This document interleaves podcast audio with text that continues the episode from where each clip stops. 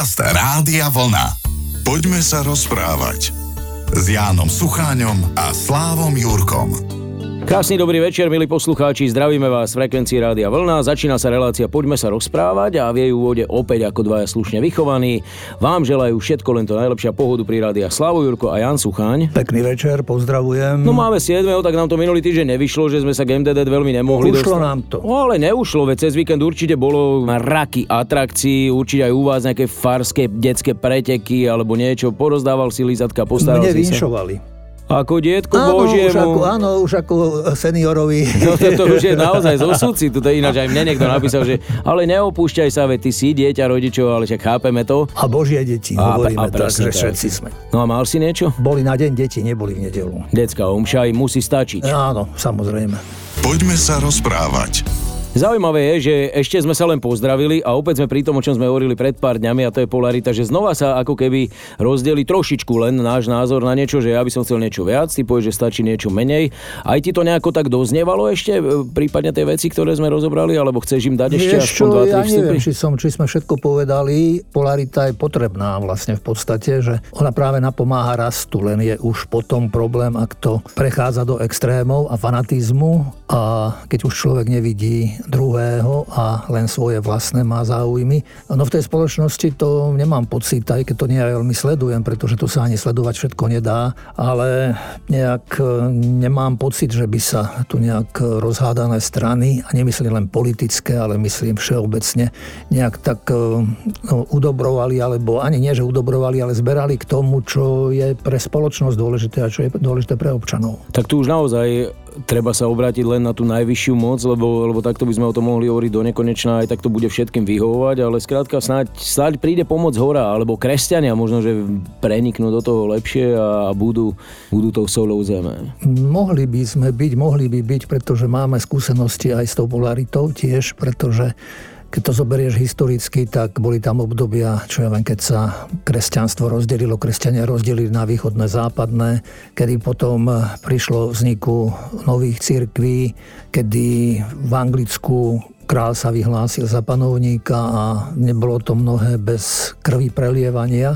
Takže bohužiaľ, že sa tu takéto niečo stalo a možno aj stáva ešte, čo možno práve Kristus vedel a videl, tak jemu záležalo na tom veľmi, aby práve to jeho spoločenstvo bolo jednotné. Takže on sa vlastne aj modlil a my pred pár dňami sme ešte aj v kostoloch počúvali práve tú jeho rozlúčkovú reč, kde v tom prvom sa nejak tak modlil za jednotu, jeho jednotu s otcom a potom sa modlil za tých svojich najbližších, ktorých mal u seba. Keď sa modlil k otcovi, že zjavil jeho meno ľuďom, ktorých mu dal zo sveta, tvoji boli a dal si ich mne a oni zachovali tvoje slovo. Teraz poznali, že všetko, čo si mi dal, je od teba, lebo slova, ktoré si ty dal mne, ja som dal im a oni ich prijali a naozaj spoznali, že som vyšiel od teba a uverili, že si ma ty poslal. Za nich prosím. Neprosím za svet, ale za tých, ktorých si mi dal, lebo sú tvoji a všetko, čo je moje, je tvoje a čo je tvoje, je moje a v nich som oslávený. Už nie som vo svete, ale oni sú vo svete a ja idem k tebe. Oče, zachovaj ich vo svojom mene, ktoré si ty dal mne, aby boli jedno ako my. Kým som bol s nimi, ja som ich zachovával v tvojom mene, ktoré si mi dal. Ochránil som ich a nikto z nich sa nestratil, iba syn zatratenia. Neprosím, aby si ich vzal zo sveta, ale aby si ich uchránil pred zlým. Nie sú zo sveta, ako ani ja nie som zo sveta, posväť ich pravdou, tvoje slovo je pravda. Ako si ty mňa poslal na sveta, ja som ich poslal do sveta a tak ďalej. A potom sa modlil ešte za celkom za cirkevné spoločenstvo a teda aj možno povedať za nás všetkých, za súčasnú cirkev, aby práve v tom všetkom, čo sme spoznali pri ňom, aby sme túto jednotu aj my práve cez rozdielnosť tak nejak šírili. Ja si pamätám na Jana Pavla druhého, ktorý bol veľkým zástancom jednoty cez rozdielnosť. A on hovorieval, že práve v rozdielnosti je krása. Ale samozrejme, aby, aby každý si, ako sa zvykne hovorievať, žil to svoje a ústretí druhým hľadal práve to spojenie, prepájanie v tom pozitívnom slova zmysle. Poďme sa rozprávať s Jánom Sucháňom a Slávom Jurkom. Možno aj v tejto téme, ktorej sa teda trošku venujeme obšírnejšie, alebo sme si ju malilinko preniesli aj do dnešného rozprávania, môžeme hovoriť o tom, že je jedna z tých, pri ktorých je kritika veľmi citlivá, pretože keď niečo urobíš zle a preukázateľne, každý to vidí a dostaneš za to kritiku, tak už by si musel byť fakt, že somár, že si to neuvedomíš, ale tu, kde ideš za svojím názorom, že si o tom presvedčený a niekto ťa začne kritizovať len preto, že má možno iný názor, tak ťažšie ju prijímaš, že? Že tá kritika môže byť dobrá, ale ako odlíšiť, že je konštruktívna?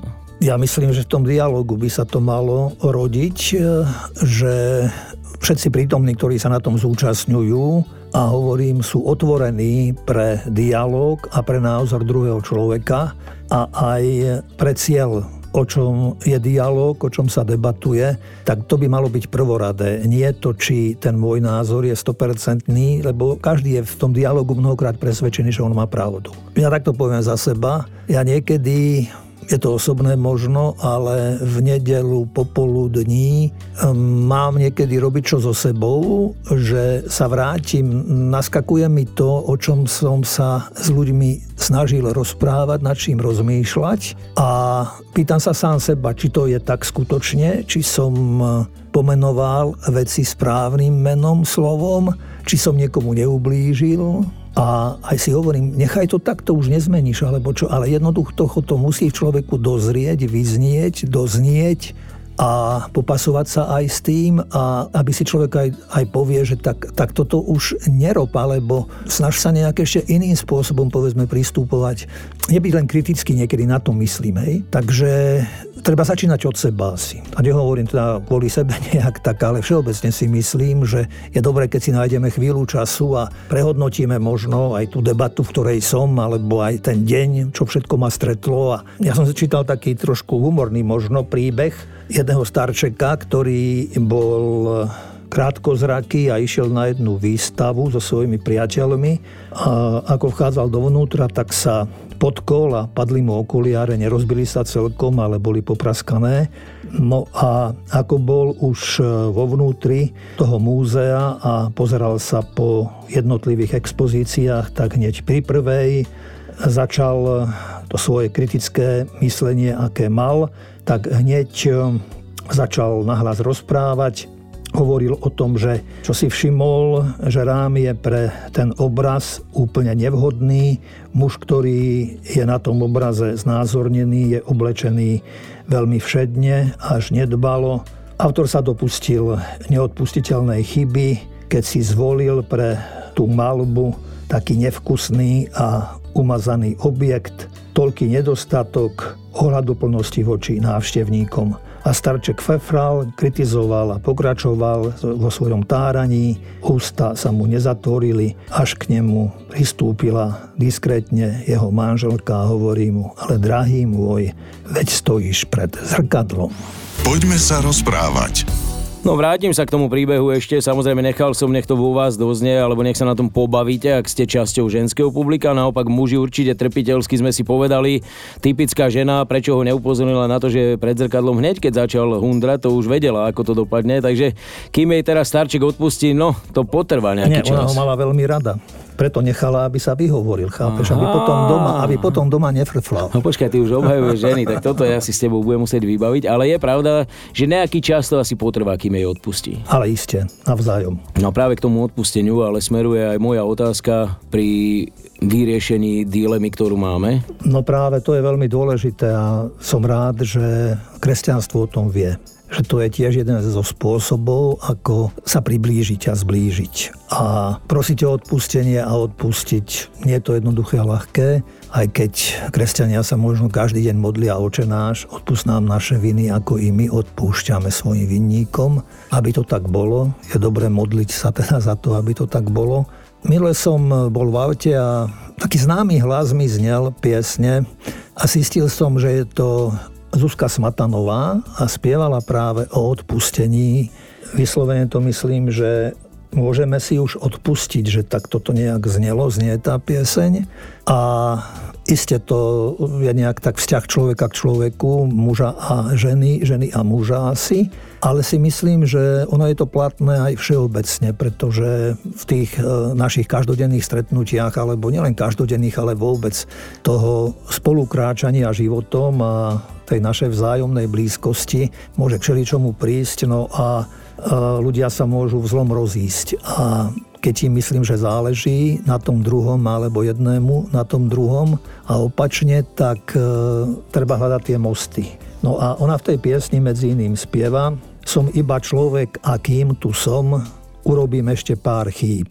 Tu skladám zbrane a chcem ti dokázať, že v srdci mám cit. Si iba človek a tvoje srdce sa tak ťažko hojí. Sme ľudské duše, čo sa potrebujú pochopiť ako prázdny dom, kde zas túžime žiť. Môžeme si už odpustiť. Je mi to ľúto a strácam hlas. Hlbokú bolesť do kostí v srdci pomaly rozpúšťam. Tak môžeme si už odpustiť. Teraz cítim, že je čas. Tresty za ublíženie našťastí ti odpúšťam, odpúšťam. Som iba človek a kým tu som, urobím ešte pár chýb. Tu skladám zbrane a už ťa nimi nechcem poraniť. Si tiež len človeka, viem, že sklamanie sa ťažko hojí, sme ľudské duše, čo sa potrebujú pochopiť. Môžeme si už odpustiť. Je mi to ľúto a strácam hlas. Hlbokú bolesť do kostí v srdci pomaly rozpúšťam. Tak môžeme si už odpustiť. Teraz cítim, že je čas. Tresty za ublíženie našťastí ti odpúšťam. Nech konečne dýcham. Oboch to stálo pri veľa síl. Poď naspäť, nech mám ťa. Zase blízko ako predtým, ako z najvyšších skál. Zbaviť mi srdce záťaží, kým sa mi navždy zastaví, navždy zastaví. A potom znovu ide refrén. Mhm, ťažká pesnička. To si predstavím Zuzanu Smatanovú, ktorú poznám ja od jej tínedžerských čias, ako vysmiatú dobrú ženu, dobrého človeka. Vidíš, možno, že to je text, ktorý napísal nakoniec niekto iný, ale... Ja keď som to prvý raz počul, ja som si najskôr myslel, že je to Simi. Aha. Vieš, ako, lebo hovorím, vyspievané takéto vážne a hlboké. No ale potom som popátral, no a som sa potešil, že je to Zuzka. Zuzi, tak keď nás počúvaš, tak ťa pozdravujeme, máš ďalšiu výbornú pesničku. Vynikajúcu. Poďme sa rozprávať s Jánom Sucháňom a Slávom Jurkom. No parádne nás tá Zuzka Smatanová zjednotila v názore na to, že má výbornú, vydarenú a veľavravnú pesničku. To je vždy taký, taký ten dobrý impuls, keď človek zistí, že, že nakoniec, aj keď sú veci, ktoré sme dnes rozoberali alebo sa na ne pozerali, ale že nakoniec pekne tie dve cesty sa zídu a že, že ozaj dokážeme nájsť nejaký kompromis alebo fakt, že sa zjednotiť. Však ja som kvôli tebe vybral tú pesničku teda. A máš ma nasledovaná. Áno, jasná vec.